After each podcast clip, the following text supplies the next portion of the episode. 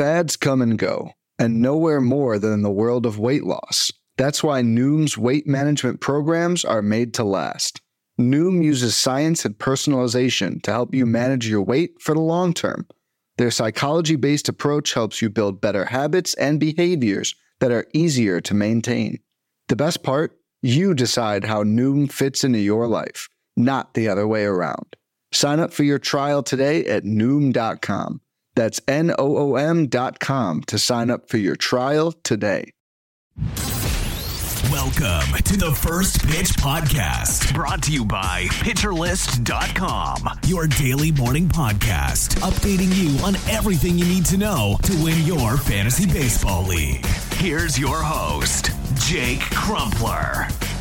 What's up, fellow fantasy managers? Welcome back to another episode of the First Pitch podcast brought to you by PitcherList.com. My name is Jake Crumpler, and it's the weekend, so as always, I'll be taking over for Bubba as the host of the weekend editions of the podcast. You can follow me at Jake Crumpler on Twitter and can find all of my work at CrumplerBaseball.com. Let's dive into everything baseball related from Friday, August 11th, starting off as always with the transactions, injuries, news, and notes from around the league. Starting off with the IL placements, starting pitcher Nestor Cortes of the Yankees was placed on the 15 day IL with a strained left rotator cuff. This is pretty surprising as the Southpaw made just one start after a two month absence and is already back on the IL. Cortes's first injury was also in his shoulder, so this really is not a good sign. He's set for another extended absence, being shut down from throwing for a month, and his availability for the remainder of the season is in jeopardy. Cortes likely will only have enough time for one or two starts to close out the year if he is able to recover quickly, but those starts are likely to be limited due to his injury history this season and their proximity to the postseason. Cortes seems to be a clear drop in any league without unlimited IL slots. Shortstop JP Crawford of the Mariners was placed on the seven day concussion IL. His tentative return is set for a week from now, but head injuries can be pretty unpredictable. Dylan Moore and Jose Caballero will man shortstop in his absence. In terms of transactions, starting pitcher Chris Sale of the Red Sox was activated from the 60 day IL. The Southpaw missed all of June and July with left shoulder inflammation. He wasn't at his best prior to the injury, pitching to a 4.58 ERA, but his 3.62 xFIP suggests he was unlucky. Sale looked strong in his return, allowing just two runs across 4.2 frames, permitting just two base runners and fanning seven. He induced 12 whiffs with 43% CSW, and Sale should be activated in all fantasy leagues. Outfielder Cedric Mullins was activated from the 10 day IL. He missed nearly a month with a right adductor groin strain. Mullins will return to playing center field every day for the Orioles, but he batted fifth in his return, which is a demotion from his typical leadoff spot. That could mean fewer runs and fewer stolen base opportunities. It also forces Colton Cowser into a fourth outfielder role and takes playing time away from Jorge Mateo to get maximum at bats for Ryan O'Hearn at DH and first base as he switches off with Ryan Mountcastle. Starting pitcher Alek Manoah was once again demoted to the minors. This time it was to AAA, and after being demoted straight to rookie ball in early June, Manoah returned to the bigs in early July. Since then, he's pitched to a 4.91 ERA with a near 13% walk rate, so he clearly didn't fix what led to a terrible first half. Manoah will hope to make a more significant tweak this time to return to his old form for the stretch run sometime in September. And in terms of news, second baseman Jonathan India of the Reds felt pain while running and will be shut down for another two weeks. An early to mid September return is the new target date for his return, and the former rookie of the year is hoping to be a key part of this Reds postseason run. And before we look at the notable performances from Friday, do you want to make some money making picks on MLB games? Then you have to try Underdog Fantasy, the easiest place to play fantasy sports. In Underdog's Pick'em game, you just pick your favorite baseball players and predict whether they will go higher or lower on stats like strikeouts, hits, and more. Pick two to five players, get all of your picks right, and you can win up to 20 times your money in a single night. Be sure to sign up with the promo code PITCHERLIST, P I T C H E R L I S T, one word, all caps, and Underdog will double your first deposit up to $100. So you have some bonus cash to start playing with right off the bat. Again, that's underdogfantasy.com or underdog fantasy in the App Store. Sign up with promo code PitcherList and get your first deposit doubled up to $100. You must be 18 years or older, 19 or older in Alabama Nebraska, 21 or older in Massachusetts and Arizona, and present in a state where Underdog Fantasy operates. Terms apply. Concern with your play? Call 1 800 Gambler or visit www.ncpgambling.org. In Arizona, call 1 800 Next Step. In New York, call 1 8778 HOPE NY. And in Tennessee, call 1 800 889 9789. Now we can look at the notable performances from Friday, a day day in which we had a full slate of 15 games. We'll start it off with our hitters, leading off with Jon Singleton, who had a huge game versus the Angels as the Astros won that one. He went three for four, scoring three times with a pair of home runs. He knocked in five runs and added on a walk for good measure. Those were his first two home runs of the year, and they were nearly identical. The first one traveled 390 feet with a 108.9 mile per hour exit velocity. The second, one foot shorter, 389 feet, and less than a mile per hour softer, 108.1 miles per hour. Once a top prospect in the Astros farm system, Singleton faced marijuana related drug suspensions and watched his stock fall. He never quite lived up to the gaudy numbers he put up in the minors, struggling with strikeouts across 2014 and 2015, and the lefty slugger was released and left baseball for three years. He returned to play in the Mexican League and caught on in the Brewers minor league system in 2022. Singleton finally returned to the big leagues eight years later this year just to be DFA'd after just 11 games. The Astros picked him up and gave him a second chance, and on Friday it finally paid off. Singleton's eight year, 13 day gap between homers is not only the longest by a position player since Rafael Belliard snapped his 10 year, 144 day drought in 1997, but it's also the longest gap ever for a player to snap the streak with a multi homer game by more than two full years. The most recent to do so was by Jim Breazeale in 1978. These fun facts were brought to you by Sarah Langs at Slangs on Sports on Twitter. As for fantasy purposes, a lot is in the air. Singleton has had incredible minor league numbers across the past two years, so right now his fantasy viability in deep leagues is heavily dependent on his role. He started in each of the past two games at first base for the Astros, once against a righty and once against a lefty, so not really a platoon split there. However, this is due to Jose Abreu dealing with a minor injury. With so much star power in this Houston lineup, there's not much room for Singleton unless Abreu's injury turns out to be more serious. So this may just be a great story for now, but it's not too early to count out Singleton for some postseason heroics to make his story one that reaches the national stage. Keibert Ruiz had a big game versus the A's, going two for four, scoring three times with a home run, an RBI, and a walk. He's up to 13 home runs on the year now. His homer traveled 381 feet, and it's surprising to see Ruiz rostered in less than half of Yahoo leagues. The former top prospect and one of the headliners of the Trea Turner Max Scherzer deal a couple years ago, Ruiz is having an unheralded season. A lot of that is due to shoddy defense behind the plate, but that doesn't really matter in fantasy leagues. It also may be due to the fact that he's a better fit in points leagues because of his incredible plate discipline. His 9.5% strikeout rate trails only Luis Arraez among qualified batters. But the reason I'm most surprised Ruiz's roster rate is so low is that he's improved so much offensively this year despite a similar and still below average WRC.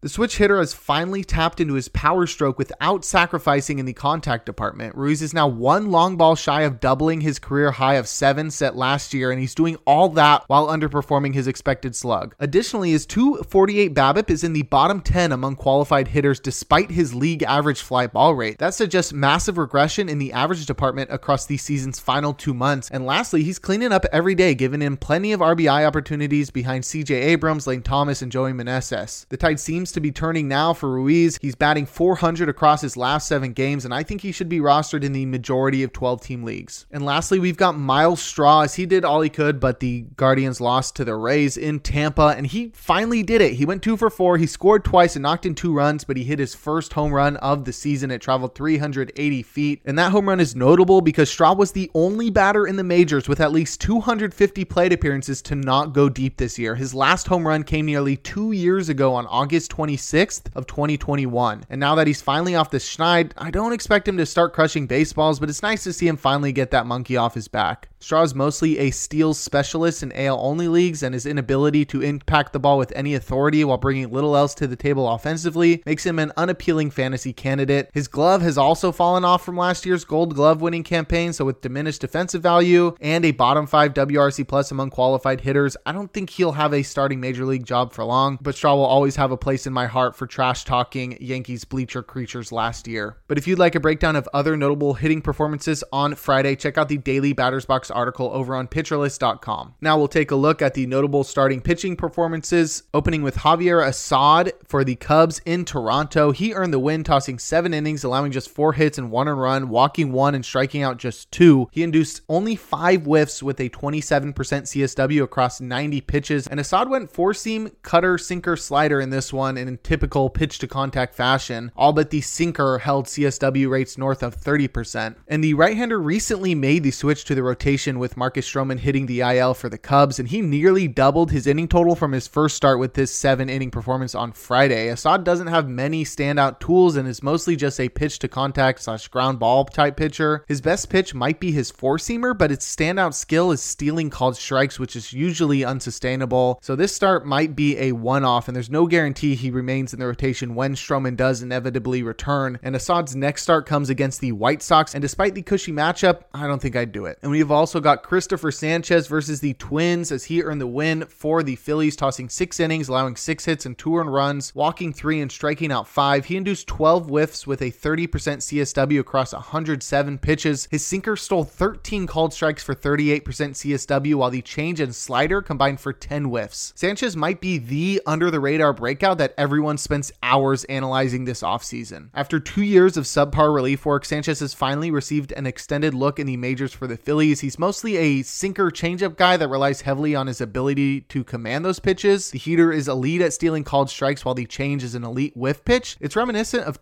teammate Ranger Suarez and somewhat similar to Brady Singer. The difference is that Sanchez has a third pitch in his slider that he can trust. So far, he's shown impeccable command with a sub 5% walk rate entering this start, but the three walks he issued Friday were his most in the start this season. Sanchez is also elite at inducing grounders. If he can make that slider a legit swing and miss offering, he could be a big sleeper next year. As of now, you sort of just have to ride Sanchez's feel for his changeup and hope he gets good matchups the rest of the way. He'll likely get the Blue Jays next, but if they push him out a day, they have a day off the next day, so he'd get the Nationals after that. I'd probably start Sanchez in both of those starts with the way that he's pitching, but that Toronto matchup could be a bit difficult and gives me a bit of the scaries. But if you'd like a breakdown of every single start from Friday, give the Plus Pitch podcast a listen and check out Nick's daily starting pitcher roundup over on pitcherlist.com. Now we'll take a look at the relievers that got saves and the closers that pitched outside of save situations or blew their saves. In terms of saves, Chris Murphy got save number one of his career as he got one of the three inning variety. Will Smith got save number 22 as he worked around a run, and Abner Uribe got his first save of his career as Devin Williams pitched the ninth in a tie game and Uribe pitched the 10th. In terms of closers to pitch outside of save situations or blow their saves, Clay Holmes pitched the ninth up by five after the offense tacked on two runs in the top half. Pete Fairbanks surrendered three runs in the lead, but was bailed out by a walk-off from his offense in the bottom of the ninth. Gregory Santos pitched the eighth in a tie game for the White Sox. Carlos Hernandez got one out in the eighth with runners on, so it's still not 100% certain he's the closer in Kansas City. And lastly, Adbert Alzolay pitched the ninth up by four for the Cubs. But if you'd like a breakdown of the other notable relief pitching performances on Friday, check out the daily reliever ranks article over on pitcherlist.com. And before we look forward to today's games, we're going to take a quick break. When it comes to weight management, we tend to put our focus on what we eat, but Noom's approach puts the focus on why we eat, and that's a game changer. Noom uses science and personalization so you can manage your weight for the long term. Their psychology based approach helps you build better habits and behaviors that are easier to maintain. And they help you understand the science behind your eating choices and why you have those cravings. Noom's personalized courses are easy to follow and will help grow your confidence with tools you can put into practice on day one. The best part? You decide how Noom fits into your life, not the other way around. And based on a sample of 4,272 Noomers, 98% say Noom helps change their habits and behaviors for good. Try Noom today and see the results for yourself. Sign up for your trial today at Noom.com. That's N O O M.com to sign up for your trial today.